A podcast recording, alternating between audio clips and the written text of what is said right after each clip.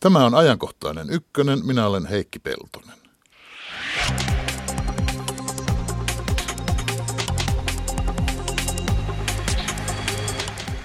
Hallitus on sotepäätöksensä tehnyt. Mutta sote-maailma on kaukana valmiista. Nyt se työ vasta alkaa. Hallintomallit eivät säästä eivätkä paranna palveluita. Miten malliin puhalletaan sisältö? Miten nyt palvelut paranevat ja miljardit säästyvät hallituksen sotepäätöksen jälkeen? Sotea siis taas kerran hetken kuluttua. Lähetyksen loppupuolella puhutaan uudenlaisesta luonnonsuojelun koulukunnasta villiinnyttämisestä, rewildingista. Tämä villiinnyttäminen ennallistaa luontoa, mutta lähtee erityisesti suurten eläinten ja petojen palauttamisesta. Lähin rewilding-alue on vastikään hyväksytty Ruotsin ja Norjan Lappiin. Sinne pohditaan muun muassa biisoneita. Lähetysikkuna päivystää. Tervetuloa ajankohtaiseen ykkösen professori Martti Kekomäki. Kiitos. Ja SOSTE johtaja Anne Knaapi. Kiitos. Ja vielä Suomen lääkäriliiton toiminnanjohtaja Heikki Pälve. Kiitos. Me olemme kaikki kai viettäneet eilispäivämme yrittämällä perehtyä hallituksen sote-ratkaisuun, kenelle se nyt sitten on avautunut paremmin ja kenelle huonommin. Aivan yksityiskohtia myöten meidän ei kannata yrittää hallituksen ratkaisua käydä läpi, mutta poimitaan tärkeimmät. Mitä me silloin poimimme, Martti Kekomäki? Tärkein pointti, isoin asia. Mielestäni tärkein pointti edelleenkin on se, että meillä on kahdeksan eduskuntapuolueen puheenjohtajien allekirjoittama paperi päivämäärältä 23.3.2014, jossa Suomi sitoutuu integroituun palvelujärjestelmään ja kapitaatiorahoitukseen. Tämä on minun mielestäni sellainen paperi, joka, joka on painavuudessaan ohittaa hallitusohjelmat ja, ja aika pitkälti ohittaa myöskin sitten hallitusohjelmien tulkinnat, niin kuin tämän eilisen paperin. Se on niitä ykköskohtia. Toinen hyvin tärkeä asia, mikä tässä eilisessä paperissa kävi ilmi, on se, että hallitus on ymmärtänyt erottaa tuottamisen ja järjestämisen toisistaan. Se on minun mielestäni sellainen asia, että sen kanssa me, meidän on helppo viedä eteenpäin. Järjestäminen on poliittinen tehtävä, siellä kuullaan kansalaisia, siellä nimenomaan muokataan paikallisväestön toiveista, se palvelujärjestelmä ja ne palveluiden prioriteetit, joita halutaan. Ja sen jälkeen näiden toteuttaminen ei ole poliittinen asia, vaan se on ammatti-ihmisten asia. Ja, minun mielestäni nä, nämä kaksi asiaa vievät oikeasti tätä asiaa koko ajan eteenpäin. Tarkoitatko tämä järjestämisen ja tuottamisen erottaminen, jota voi näin kansalaisen näkökulmasta ajatella, että se on vähän teoreettinen kysymys, herra Tusera, miten päivä, onko sen tärkein puoli sinun mielestäsi se, että tuottamisesta pysyy poliittinen ohjaus pois ja järjestämisessä se taas on voimakkaasti mukana? Kun suoraan kysyt, niin suoraan vastaan. Juuri tämä on se kaikkein tärkein asia. Mm. Anne Knaap, sinun pointtisi. No koko tässä sote-uudistus kokonaisuudessa olennaista on se tunnistaa se lähtökohta, että siellä on aina se asiakas ja ihminen lähtökohtana. Et se on ihan ykköskysymys, koska sitä kautta tulee perusteluksi ne kysymykset, että miksi nyt toimitaan niin kuin toimitaan. Ja toinen tärkeä kysymys tietysti, kun tulen tuolta sote-järjestökentästä, niin meille on tärkeää se, että näiden pienten ja keskisuurten toimijoiden mahdollisuudet olla osallisena tässä palvelutuotannossa, niin turvataan. Näkyykö se riittävän hyvin tässä hallituksen eilisessä paperissa? Tämä eilinen paperi oli erittäin selkeä äh, viesti siitä, että, että asiaan kiinnitetään vahvasti huomiota. Heikki Pälväs, sinun pointtisi. No ensimmäisenä sanoisin, että edellinen hallitus neljä vuotta souti ja huopasi tämän asian kanssa – ja eikä se tällekään hallitukselle ihan helppoa ole ollut. Niin se, että ylipäätään hallitus tässä kykeni tekemään kohtuullisen hyvinkin selkeän paperin, joka tuntui olevan päämäärätietoinen ja, ja sisältävän selkeän hallituksen tahtotilan. Se on minusta niin hyvä havainto koska nyt näyttää siltä, että on mahdollista ihan oikeasti saattaa tämä tällä hallituskaudella loppuun, koska kiire tässä tulee ja se vaatii ehdottomasti hallituksen yksituumaisuutta. Tämä on minun mielestä niin hyvä merkki tämän kokonaisuuden loppuun saattamiseksi. Ja sitten täytyy sen verran peesata edellisiä, kun mahdollisuus on, että omassakin listassani tämä järjestämisen ja tuottamisen eriyttäminen, niin kyllähän se on meidän lääkäriliitossa ollut jo monta, monta vuotta me olemme sitä puhuneet. Vuonna 2001 tultiin tällä ulos ja sitä olemme toitottaneet koko ajan erinomaista. Se on tässä hyvin linjattu. Ja toinen asia, mistä me olemme paljon puhuneet, on pienten tuottajien ammatinharjoittajuuden mahdollistamista. Sitäkin puhutaan tässä selkeästi. Ja, ja tuota, ää, tästä integraatiosta, se on myöskin tässä, tässä mainittu. Ja siitä on ollut monenlaista, on puhuttu, äh, kuulijalle äkkiseltään tuntuu, että integraatio, integraatio, mutta, mutta tuota, jos se on laitettu tämä äh, kaikkien toimintojen yhteen laittaminen sinne tuottajan tasolle, niin siitä tulee kyllä aika ongelmallinen juttu. Ja, ja tässä on selvästi tämmöinen toiminnallisen integraation äh, sävy tässä paperissa, mikä mahdollistaa juuri tämän pientuottamisen ja siten sen, että lähipalvelut oikeasti tulevat lähelle kansalaista. Sillä on merkitystä sillä integraatiolla. Tervehdin tätä todellakin tyydytyksellä. Ja sitten on vielä mainittava tämä valinnan vapaus, joka helposti ajatellaan, että kansalainen saa, saa sitten valita. Se on tärkeä asia, se on perus, peruslakiinkin liittyvä asia, että meillä on itsemääräämisoikeus ja tässä suhteessa olemme Euroopassa ja Pohjoismaissa ihan jälkijunassa, mutta se on juuri se voima, jolla me haetaan uusia innovatiivisia palvelun tuotantoratkaisuja. Se mahdollistaa ja vie sitä eteenpäin. Nämä kaikki ovat tärkeitä hyviä asioita ja ne ovat tässä eilisessä paperissa. No nyt kun hallituksen ministerit ovat keskenään päässeet sopuun suuressa asiakokonaisuudessa, ja sitä sinä pidit tärkeänä asiana. Totta kai se on tärkeä asia ratkaisuja tehtäessä, että niistä syntyy sopu, muuten niistä ei tule. Niin sitähän voi kuvitella, että tekee mieli henkäistä hiukan ja ajatella, että se oli siinä ja voi ministeritasolla ollakin niin, mutta eihän se ollut. Kai se varsinainen työ vasta alkutekijöissä vai no, en mä tiedä, onko sitä taustalla valmisteltu jo kovinkin pitkälle. Te olette sillä tavalla sisäpiiriläisiä Anne Knaapi ja Martti Kekomäki, että te kuulutte uudistuksen valmistelu- ja toimeenpanon asiantuntijaryhmään. Mutta näinkö minä oikein, että nyt se varsinainen työ vasta alkaa? Kyllä, jos, jos katsotaan tätä, tätä eilistä paperia vähän kriittisemmin, niin kyllähän siellä on, on tätä brysselismiä aika piste, pitkästi. Kukaan ei oikein tunnu Suomessa ymmärtävän sitä, että, että Benelux-maissa väestötiheys on jotain 500 ihmistä neliökilometrillä. Suomella se on keskimäärin 18 ja meillä on vain yksi metropolialue niin musta tuntuu, että on, aika, on hieman väärin tavallaan kuunnella herkällä korvalla kaikkia vaatimuksia markkinoistumisesta, jos ne tulee tällaiselta alueelta, missä markkinat todellakin voivat toimia.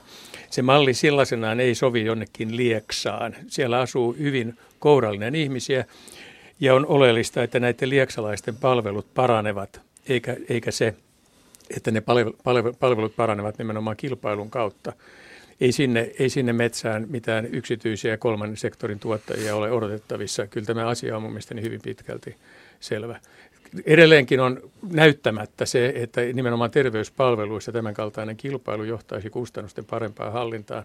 Esimerkkini tulee Hollannista, jossa on kaksinkertaisesti kilpailutetut palvelut. Ensin kilpailutetaan vakuutusyhtiöt, sen jälkeen palveluiden tuottajat, eli sairaalat ja lääkärit.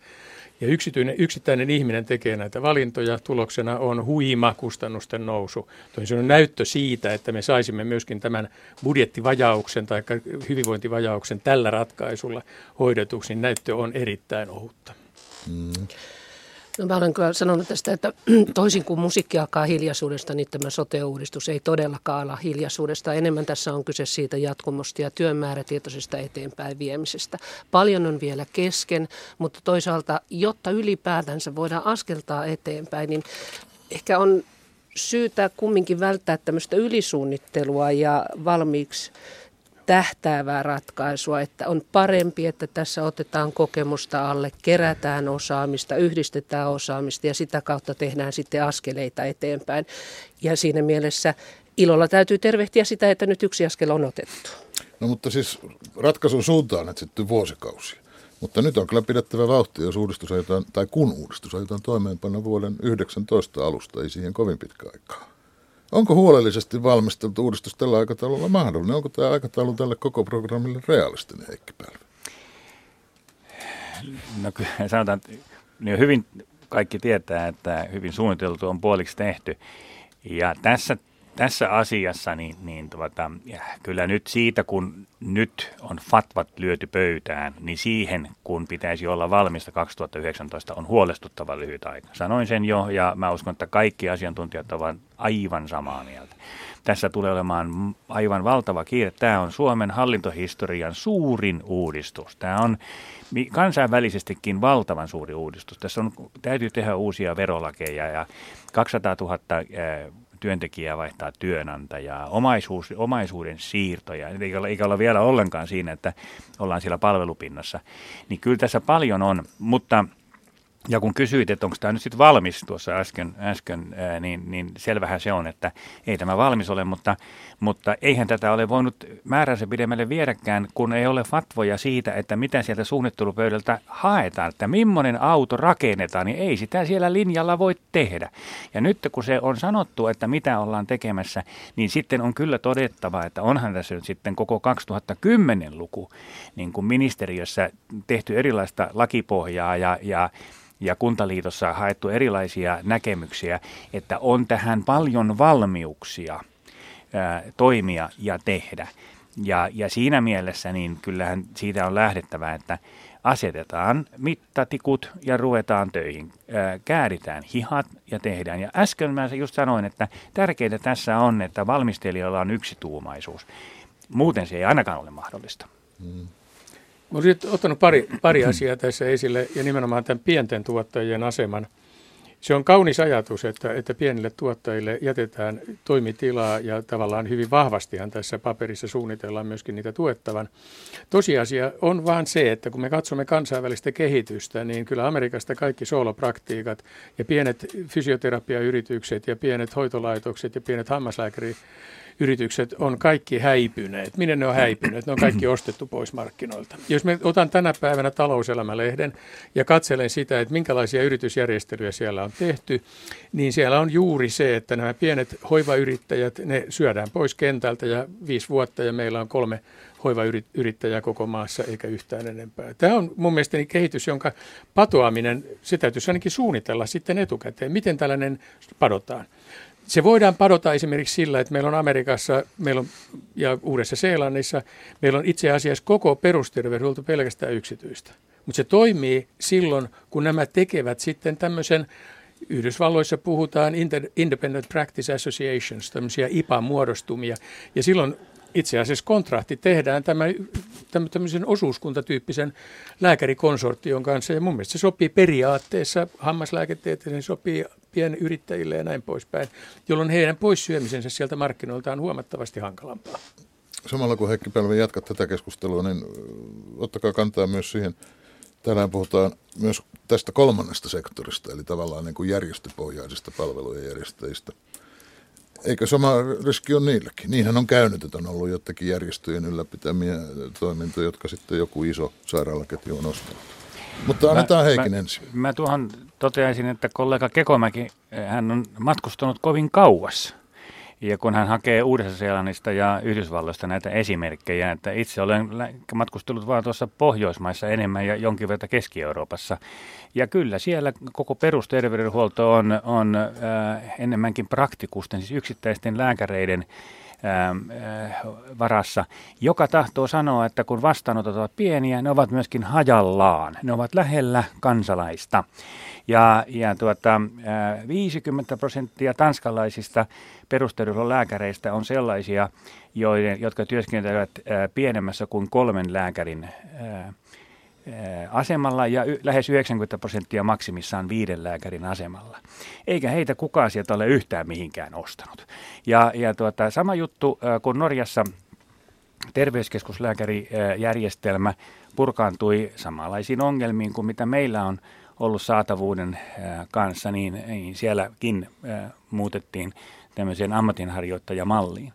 Eli siis se, minkälaisia päätöksiä nyt tehdään tästä ää, tuottamisesta, ää, missä se ää, integraatio tapahtuu, ja äsken juuri kiitteli sitä tässä paperissa, että se on oikean suuntainen, niin se tekee mahdolliseksi sellaisen palvelutuotannon, joka jakaantuu, hajaantuu, tulee lähelle kansalaista, eikä siinä lieksakaan ole poissuljettu. Ja 90 prosenttia suomalaisista on vain 15 minuutin päässä lähimmästä lääkäristä, että, että mä vaikka, vaikka Helsinki on ainoa metropoli, niin ä, suomalaiset asuvat kasvukeskuksissa ja, ja, ja, ja ti, ä, taajamissa pääsääntöisesti. Siten ei meidän kannata kauheasti vastustaa sitä, että, että me ä, näissä asioissa edistymme. Ä, meillä on siinä paljon saavutettavaa. Mitä tähän kolmanteen sektoriin tulee, niin niin äh, sehän on jo äh, jonkin verran ennen kaikkea sosiaalipuolella äh, niin kuin toimijana. Ja kyllä se on hyvin tässä hallituksen näkemyksessä tuotu esille, että heitäkin halutaan tuoda esiin, ja niin tuleekin. Ja ennen kaikkea tulee hakea myöskin uusia toimijoita, myös uusia kolmannen sektorin, sektorin toimijoita eri alueille. Niitähän on paljon tällä hetkellä ollut muun muassa vanhusten ja päihdehuollossa erityisesti. Anne Knaapin, sinä olet viran puolesta ikään kuin kolmannen sektorin paras ystävä. Ja kyllä tämä keskittymisuhka isoille toimijoille on ihan aito. Ja tämä täytyy ottaa tässä valmistelussa erityisen huolellisesti huomioon. No, kun tämä tässä näiden herrojen välillä on pikkusen tämmöisiä, niin kuin, mitä mä sanoisin, he uskovat hiukan eri asioihin, niin eihän tämä pelkkä uskon kysymys on. Miten tätä voi hoitaa?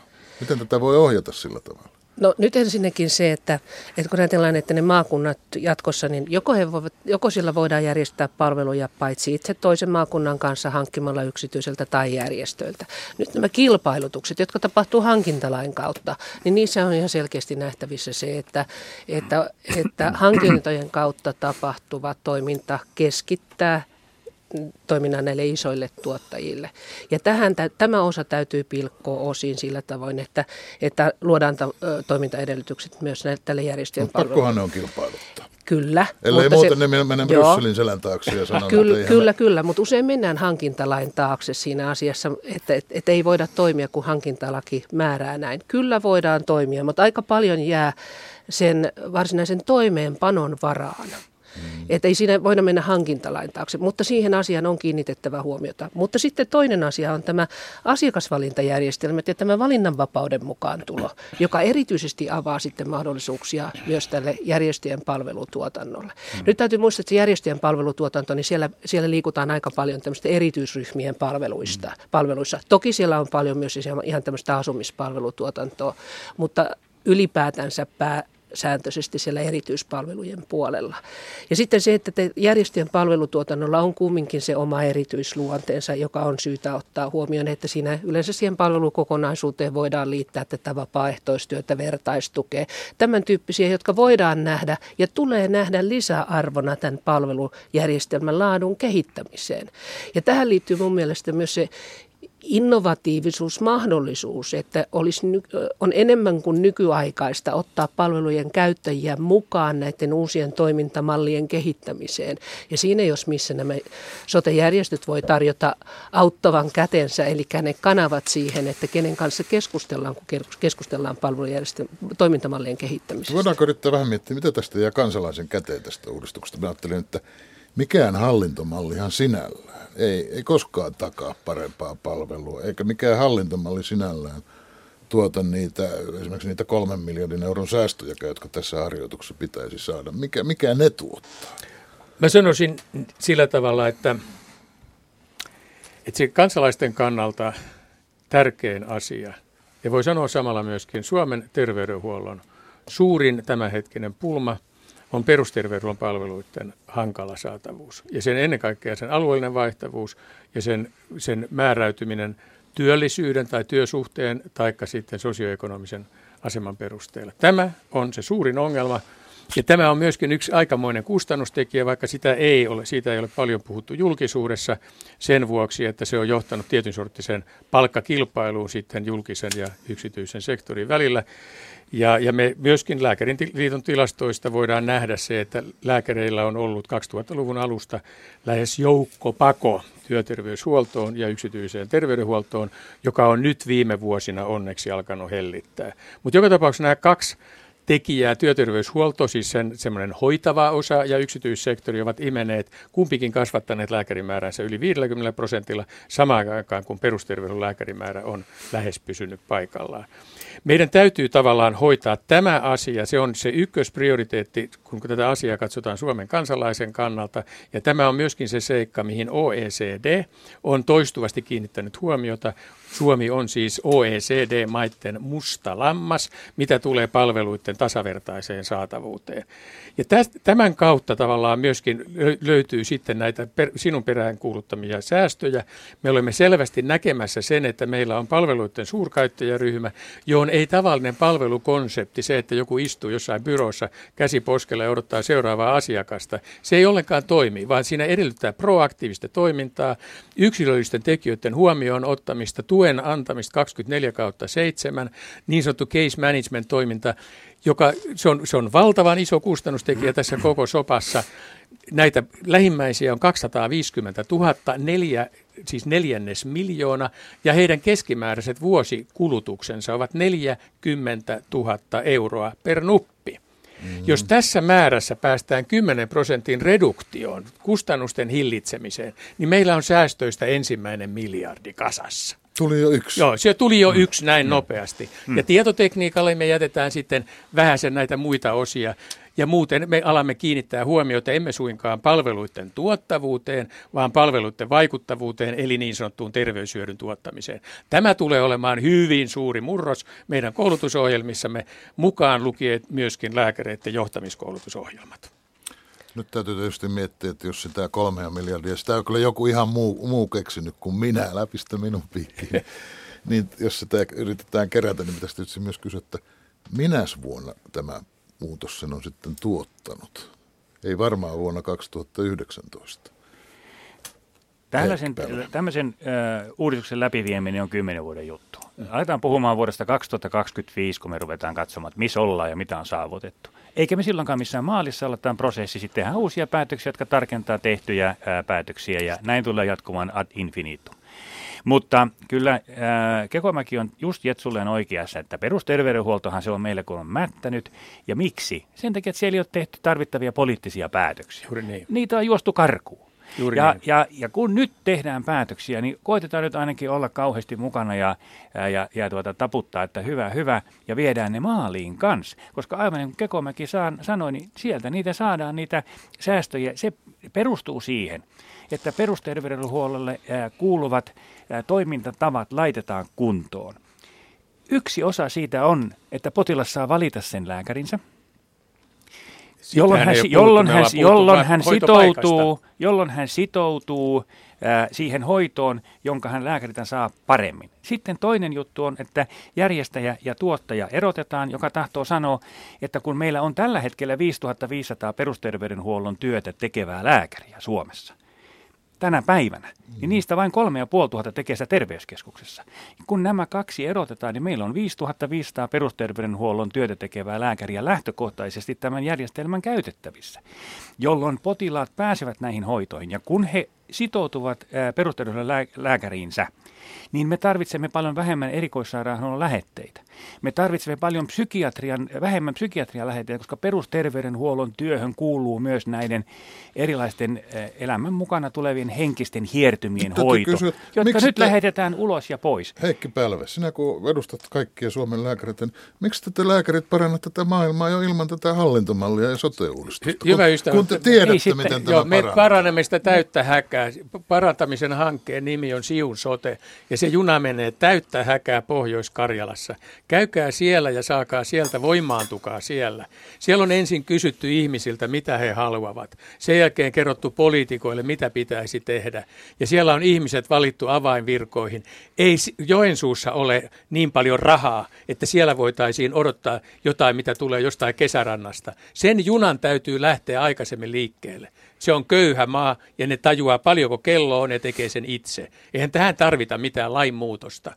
Mä toivon, että tämä jollain tavalla infektoisi ja tartuttaisi koko muunkin Suomen. No, itse asiassa me tarvitsemme kyllä semmoisen lainmuutoksen, että terveydenhuolto ei ole kuntapohjainen. Se on numero no, no yksi. No, mutta ja siis me tarvitsemme näitä... sellaisen lakimuutoksen, jossa järjestäjä tuottaja, eri, jossa järjestäjä tuottaja eriytetään, jos me haluamme saada ää, resurssit täysimääräisesti kuntoon ja saa, haluamme saada uutta innovatiivisuutta tähän toimintaan. Kyllä me näitäkin tarvitaan. Hyvä, mutta näitä, näitä hyviä esimerkkejä siis on. Sinä on. Pohjois-Karjalasta, usein kehutaan Etelä-Karjalaa. Ja näistä hyvistä esimerkkeistä ovat esimerkiksi Paul Lilrank, joka on tuotantotalouden professori, on näitä laskenut, että hänen mukaansa kun muutama miljardi saataisiin ilman muuta, jos nykyiset sairaanhoitajapiirit, hän miettii tätä tuottavuuden läpi, nousisivat parhaiden tasolle, niin se olisi siinä koko kolme miljardia.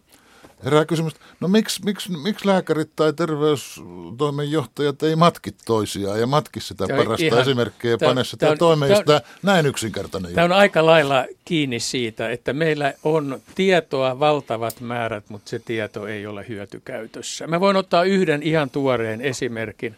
Meillä on laskettu eri sairaaloiden lonkkaproteesien uusinta leikkausten todennäköisyys Suomen sairaaloissa.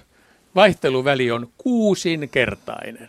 Käytetäänkö tätä tietoa missään päätöksenteossa? Ohjaako tämä terveyspalveluita millään tavalla? Ei. Mutta aletaan, aletaanko tässä uljassa tulevaisuudessa käyttää? Ehdottomasti. Tarkoitan, siellä, Aivan siellä, varmasti. siellähän ne hoitavat Aivan omassa, varmasti. Joo. Omassa maakunnassaan hoitavat omia asioitaan omalla tavallaan. Eihän tämän tarkoitus ole synnyttää mitään keskusjohtoista juttua. Maakunnillahan on itsehallinto. Maakunnien itsehallinto kukkii kauneimmin siinä tietokannassa, jonka suomalaiset tehohoidot ovat järjestäneet viimeisen 21 vuoden aikana. Tämä oli Se yli- Tämä täytyy panna mieleen. joo, Maakuntien itsehallinto kukoistaa kauneimmin siinä Kyllä. tietokannassa. Ja se on, johtaa siihen, että suomalainen tehohoito on maailman parasta. Se tuottaa siis riskiin suhteutettuna samanlaiset elonjäämisnumerot kuin Ruotsissa, mutta se on vielä huokeampi kuin Ruotsissa, mikä oli todistettavaa. Mutta se on johtuu juuri siitä, että meillä on ollut jotain ihmisiä, jotka ovat nähneet jo 20 vuotta sitten kauas tulevaisuuteen ja rakentaneet tällaisen vertaiskehittymistietokannan, joka kattaa Suomen tehohoidosta 100 prosenttia ja Suomen tehohoitopotilaista 100 prosenttia sekä yksiköistä että potilaista, jossa näkee sen, miten, miten paljon vertaiskehittyminen on voinut tuoda uutta elämää, siis lisäämättä kustannuksia. Ei tarvita muuta kuin yrittää kopioida tätä esimerkkiä mm. suomalaiseen erikoissairaanhoitoon ja suomalaiseen perusterveydenhuoltoon. Ja me ollaan hyvin kaukana muutamassa vuodessa. Anne Knaapi, kuten huomaat, herrat puhuvat tämän lähetyksen herrat täyteen. puhuvat kyllä. Tuo, se, mistä mä olen erityisen iloinen, että Siunsote otettiin, nämä hyvät esimerkit otetaan esille, koska se on ihan totta ja kertoo tästä tilanteessa, että itse asiassa tämä käytäntö on vähän nyt ajanut tämän päätöksenteon ohi, kun Just meiltä on niin. puuttunut nämä linjaukset. Mutta meidän sitä kannata niin murehtia, hyvä käytäntö, ole? on, käytäntö on aivan oikea oppisesti, siellä on, on tartuttu toimeen ja lähdetty. Ainut ongelma siinä on se, että nyt kun ollaan jo pikkusen jälkijunassa tämän päätöksenteon kanssa, niin sieltä saattaa tulla toiminnallista kitkaa, joka aiheutuu siitä, että siellä on jo tehty ratkaisuja, joita joudutaan nyt sitten vähän sopeuttamaan näihin valtakunnallisiin linjauksiin. Mutta se on ehkä pienempi. On, tärkeintä Ja on nyt että päätöksenteko tulee tullaan mukaan. juuri siihen itsehallintoon. Mutta jos nyt palaisin vielä tähän sote-uudistuksen kokonaisuuteen, että siinä on kaksi ajuria. Toinen, että rahat pitää saada riittämään, resurssit pitää saada riittämään ja siellä pitää saada kansalaisille terveys plus hyvinvointihyötyjä. Että me ei puhuta pelkästään tästä terveyshyödyistä, vaan että siinä on, on myös sitten tämä hyvinvointikokonaisuus. Ja me, se, mistä, mikä mun mielestä on ilahduttavaa, niin on se, että jopa hallitusohjelmassa on sellainen sana kuin palvelukokemus. Ja sehän tarkoittaa sen, että se avaa mahdollisuuden siihen, että, että siinä tullaan lähemmäs sitä asiakaslähtöisyyttä, käytetään hyväksi sitä asiakkaan aktiivista roolia siinä palvelujärjestelmän kehittämisessä. Ja näiden ajureiden välissä rahat on saatava riittämään, terveys- ja hyvinvointivaikutuksia lisää, niin silloin me siirretään se ajattelu siitä, että me ei enää tarkastella pelkästään suoritejatkumoiden kehitystä, vaan ihan oikeasti sitä, että mitä siitä asiakkaalle Just niin. jää käteen. Ja se palaan siihen kysymykseen, että mitä kansalaiselle jää käteen. Mm. Niin kyllä mun mielestä tämä tavoite siitä, että hoitoon, palveluun pääsy turvataan. Millä hinnalla? Jonot millä, pois. millä hinnalla? Ja, sit, kansalaiset ja sitten tämä, että miten tämä kustannusten hallinta rakennetaan, niin se on kyllä, se on nyt tässä toimeenpanovaiheessa, niin aika pitkällehän siinä tulee tietysti tämä, sekä tämä kansallinen ohjaus, mutta ennen kaikkea se, että miten sen palvelutuotannon niin kuin toiminnan ohjaus rakennetaan ja miten siellä saadaan sitoutettua esimerkiksi tämä henkilöstö mukaan, koska se, se täytyy olla niin kuin läpäisyperiaatteella koko siinä toiminnassa mukana. Ja sitä en ollenkaan tarkoita sitä, että jokaisen ammattilaisen täytyisi varsinaisesti siinä palvelutapahtumassa kiinnittää siihen asiaan huomiota, mutta johtamisjärjestelyillä, niin kyllä tämä antaa sen mahdollisuuden, että siihen kustannusten hallintaan tulee myös enemmän tarttumapintaa. Mä kysyn teiltä kaikilta vielä ja me lopetamme ihan pian, vastatkaa ytimekkäästi. Pitääkö asiakasmaksuja ko- korottaa, kun kansalaisten omavastuu tässä lisääntyy? Sehän on yksi tapa selvitä tästä jotenkuten. Ei. Eikä ei, ei, ne on kaksi ihan eri asiaa. Meillä on ihan toiset syyt, jotka voivat siihen johtaa, mutta ei tämä. Ja, ja sitten myöskin on se, että se, että me sijoitamme esimerkiksi perusterveydenhuoltoon rahaa, ei tahdo sanoa ollenkaan sitä, että kokonaiskustannukset nousee. Just on itse asiassa välttämätöntä sijoittaa sinne lisää rahaa, niin. jotta kokonaiskustannukset heikkenevät, laskee, niin. laskevat. Niin. Ja me saamme sillä samalla rahalla enemmän terveyttä ja myöskin hyvinvointia. Te uskotte Joo. siihen, että Usko. Joo, selvästi, kyllä, kustannukset kyllä. voivat laskea ja kyllä. saadaan parempaa Meillä on ollut repaalinen järjestelmä perusterveydenhuolto hoidettu tuolla, erikoissairaanhoito tuolla ja, ja sitten vielä ä, sosiaalihuolto tuolla. Ja sen lisäksi vielä on tehty sen kaltaisia säännöksiä tai tapahtumia, että melkoinen osa ihmisistä hoidetaan niin kaikki tämän järjestelmän ulkopuolella on saatu vielä eriarvoinen järjestelmä. Joo. Kyllä tästä pitää päästä se on, pois. Se on hyvä, että okay. ollaan yhdessä Selvä. uskossa. Selvä. Kiitos Anne Knaapi, kiitos Martti Kekomäki ja kiitos Heikki Pälvä.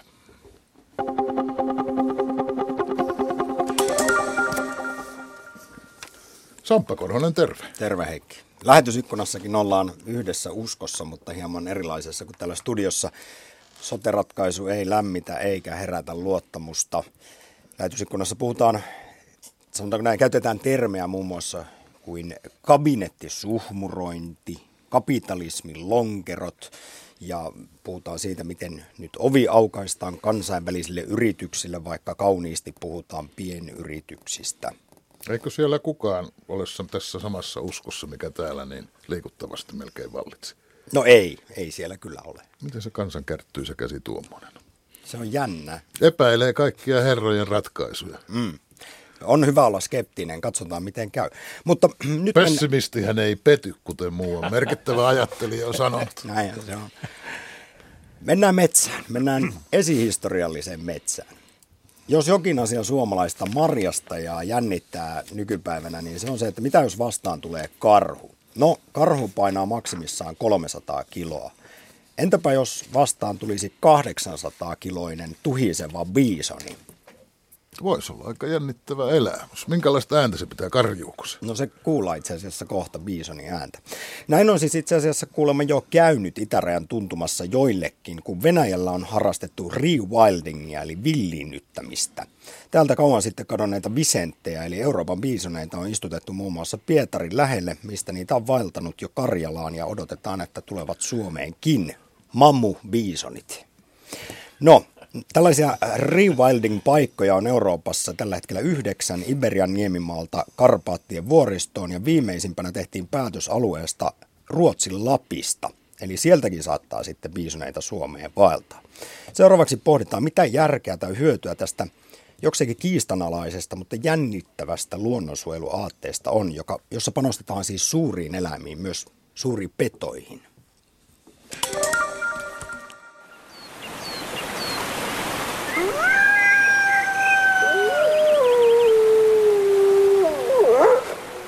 Rewilding eli villiinnyttäminen on uudenlainen luonnonsuojeluajatus, jossa ekosysteemiä pyritään ennallistamaan erityisesti megafaunalla eli suurilla eläimillä, pedoilla ja niin sanotuilla availlajeilla, jotka ovat aikanaan kadonneet tai ovat nykyään uhanalaisia. Tämän jälkeen luonto jätetään toimimaan omalla painollaan. Vuodesta 2011 asti käynnissä on ollut Rewilding Europe-ohjelma, jonka tarkoituksena on villinnyttää yhteensä miljoona hehtaaria luontoa eri puolilta maanosaa vuosikymmenen loppuun mennessä. Kyseisellä verkostolla on jo yhdeksän laajaa suojelualuetta Euroopassa. Tuoreempana pala Lappia Ruotsin ja Norjan puolelta. Rewildingin suuriin ja harvinaisiin eläimiin kuuluvat muun muassa villihevoset, alkunaudat – sekä esimerkiksi sudet Britanniaan, josta ne hävisivät vuosisatoja sitten. Eikä mikään ihme, kaikki edellä mainitut palautushankkeet ovat jo herättäneet paljon kiistaa. Massiivisin ja hämmästyttävin eläin on kuitenkin visentti, eli 800-kiloinen Euroopan biisoni, joka oli lähellä sukupuuttoa 1900-luvun alussa. Nyt niitä elää jo tarhoista luontoon palautettuina monissa paikoissa eri puolilla Eurooppaa. Biisoneita pohditaan myös Ruotsin Lapin rewilding-alueelle. Kaikki tämä villinnyttäminen puolestaan lisäisi turismia, eli tekisi ekosysteemin lisäksi hyvää myös rewilding-alueiden valtioiden talouksille. Luontoasiantuntijoissa tämä uudenlainen luonnonsuojelu herättää kuitenkin ristiriitaisia tunteita. Näin asiaa pohtii kehittämispäällikkö Jukka-Pekka Jäppinen Suomen ympäristökeskuksesta. No tällä tavalla, kun valtionhallinnossa tekee tätä luonnonsuojelun edistämistyötä, niin ihan jotain mittakaavan takia niin se ei kuulosta kauhean järkevältä, koska me ei varmaan pystytä luomaan kovin helposti sellaisia olosuhteita, jotka vallitsi tuhansia vuosia sitten, jolloin oli todella paljon ruohonsyöjiä. Että ehkä jossakin niin kuin Pohjois-Amerikassa biisonien palauttaminen kansallispuistoihin on joku vastaavan tyyppinen ja, ja sehän on varmaan onnistunut hyvin, koska siellä on ollut vielä nämä ekosysteemit siinä tilassa, että se on ollut mahdollista. Että tällaisia palautusprojekteja on sitten toisaalta yrityksiä syytetty siitä, että niillä muodostetaan tämmöisiä Frankenstein-ekosysteemejä, jotka on hyvin epätodellisia ja, ja tota, ne ei, ne ei niin ole sitä, mitä nykyaikainen luonnonsuojelun tulisi tavoitella. Että et semmoinen ihan arkipäiväinen tavallinen työ, jonka mä myös näkisin rewilding-työnä, on tota, esimerkiksi Suomessa Suomen suojelualueverkoston metsien ennallistaminen ja soiden suojeluverkoston ennallistaminen, niin, niin se, siinä niin kuin raha menee kyllä varmaan paremmin, paremmin oikeaan kohteeseen.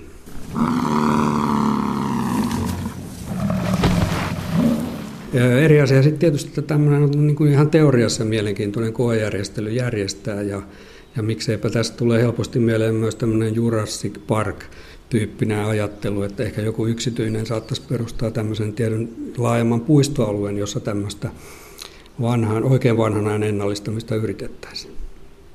Eli voisiko ajatella, että tässä on enemmän kyse ihan vain meidän ihmisten, nykyihmisten haikailusta menneeseen tai jostain jännityksen hakemisesta, kun tuodaan vaikkapa jotain harvinaisia suuria petoja takaisin tai biison, Euroopan biisoneita, visentejä, onhan, ovathan ne sellaiset tonnin painoiset järkäleet aika nykyihmiselle hämmästyttävän näköisiä, jos niitä tuossa omilla nurkilla alkaa pyöriä. Kyllä, ehkä siinä on juuri tämmöisestä vähän romanttisesta ajattelustakin kysymys, ja sinne sitten mun mielestä vähän sokeudutaan näkemään se arvokas, mitä meillä tällä hetkellä on. Esimerkiksi voisin mainita tietysti tämän tilanteen Afrikan isoilla ruohomailla, jossa Afrikan norsu on uhanalaistunut voimakkaasti ja, ja sarvikuonot ihmisten salametsästyksen takia. Ja, ja ne vähät rahat pitäisi niin kuin varmaan satsata just tämmöisiin paikkoihin, että siihen mitä meillä on niin kuin olemassa suuria ruohonsyöjiä, niin pyrkiä, että meillä on niin kuin olemassa niitä myös tulevaisuudessa. Vaikka rewildingissa olisikin enemmän kyse modernin ihmisen romanttisesta ajattelusta tai jännittävyyden ja eksoottisuuden hakemisesta, sen pääajatus pitää kuitenkin paikkansa.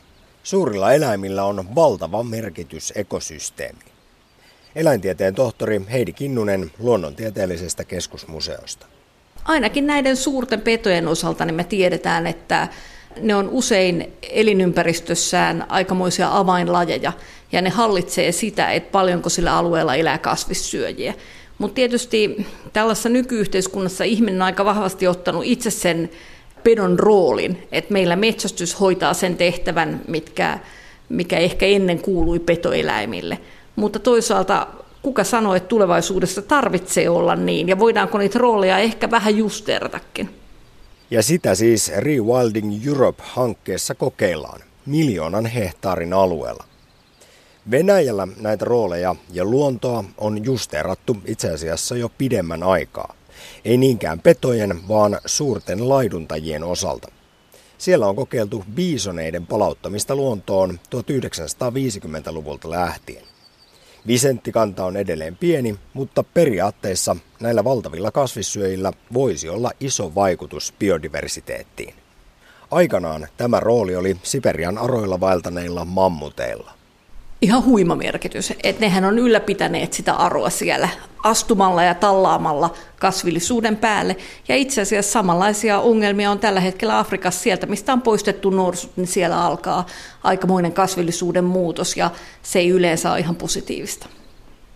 Tässä oli varmasti vastaus myös siihen, miksi Siperiasta on kuultu viime vuosina uutisia, kuinka siellä hyvin venäläiseen tapaan on päätetty korvata mammuttien jälki ajelemalla panssarivaunulla pitkin aroja.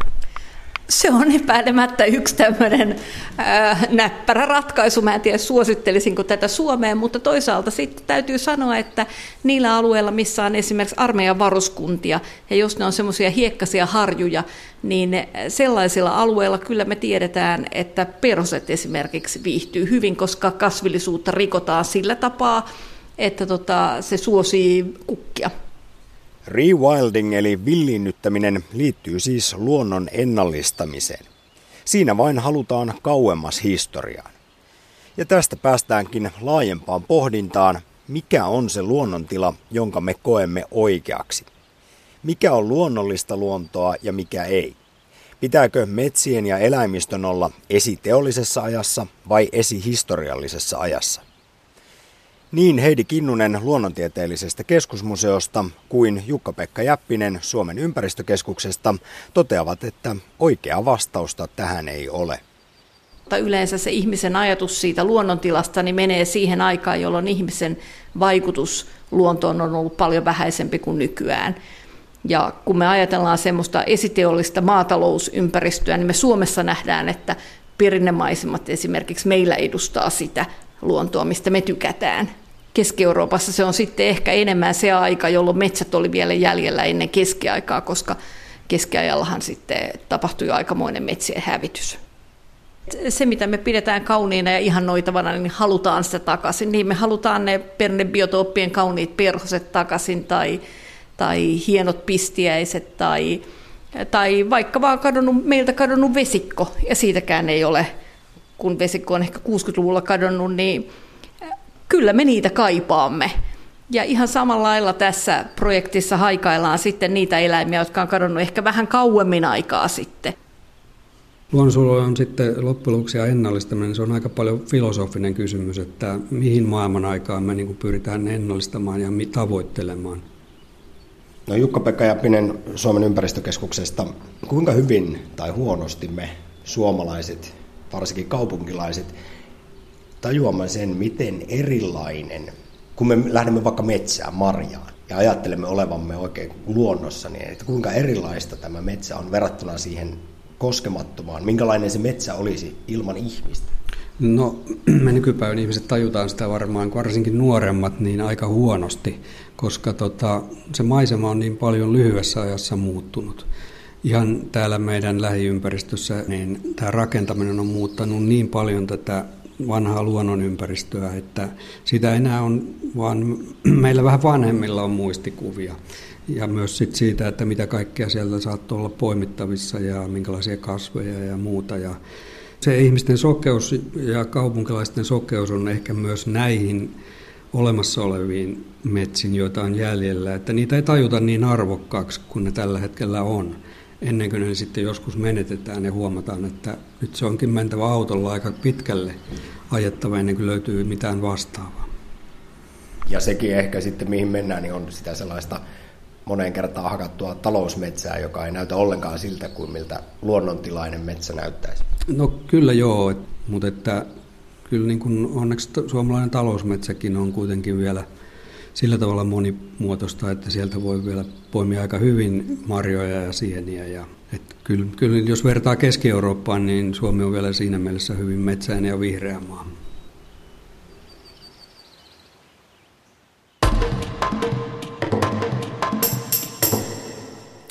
Nythän on muun ajankohtaisen ohella herättänyt keskustelu eläkkeiden indeksointi.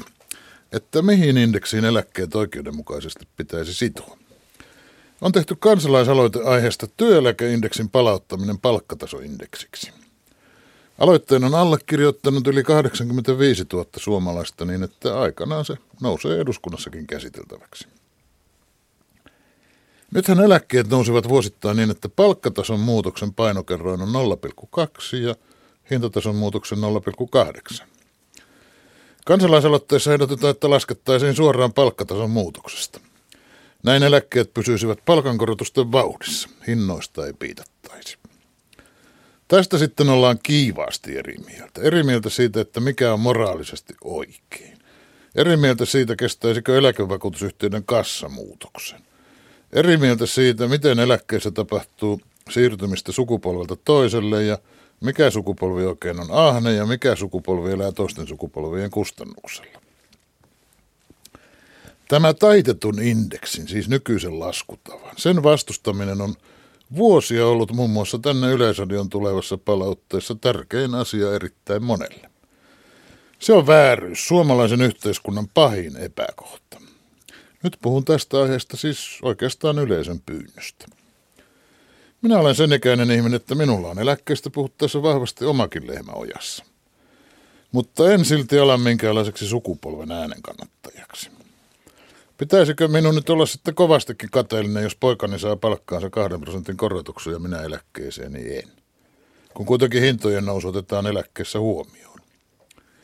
Ilmeisesti eläkekeskustelussa kaikki osapuolet olettavat, että palkat jatkuvasti ja aina nousevat enemmän kuin hinnat. Eläkeläisaktivistit siis, että eläkettä saisi enemmän palkkatasoindeksin kautta. Eläkeyhtiöt siis, että näin maksettavat korkeammat eläkkeet veisivät eläkejärjestelmän perikatoon – Sukupolvikeskustelijat, että tämä se vasta kaappaus nuorempien suusta olisi.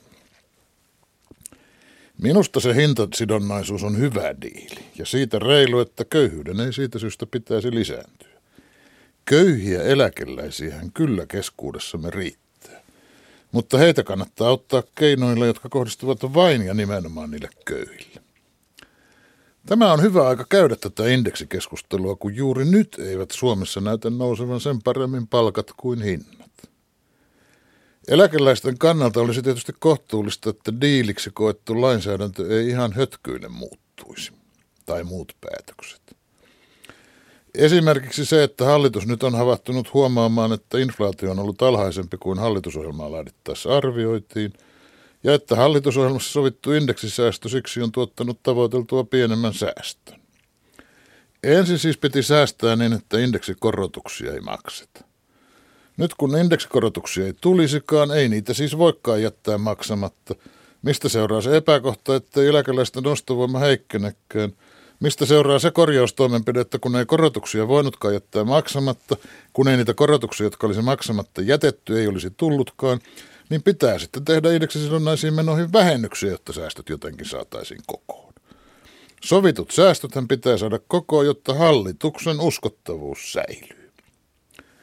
Että kannattaako niin kauheasti kistellä sitä, mikä on oikein ja parhain indeksi, kun hallitus voi kävellä sovittujen indeksiehtojen yli ei vain joka vuosi, vaan tarvittaessa vielä vuoden mittaankin. Tässä lähetyksessä puhuimme sote-uudistuksesta – Mukana emeritusprofessori Martti Kekomäki, Soste johtaja Anne Knaapi ja Lääkäriliiton toiminnanjohtaja Heikki Pälve. Villiinnyttämisestä olivat haastateltavina kehittämispäällikkö Jukka-Pekka Jäppinen Suomen ympäristökeskuksesta ja eläintieteen tohtori Heidi Kinnunen Luonnontieteellisestä keskusmuseosta. Lähetyksen rakensivat kanssani Jaakko Jämsä, Samppa Korhonen ja Terhi Tammi. Minä olen Heikki Peltonen.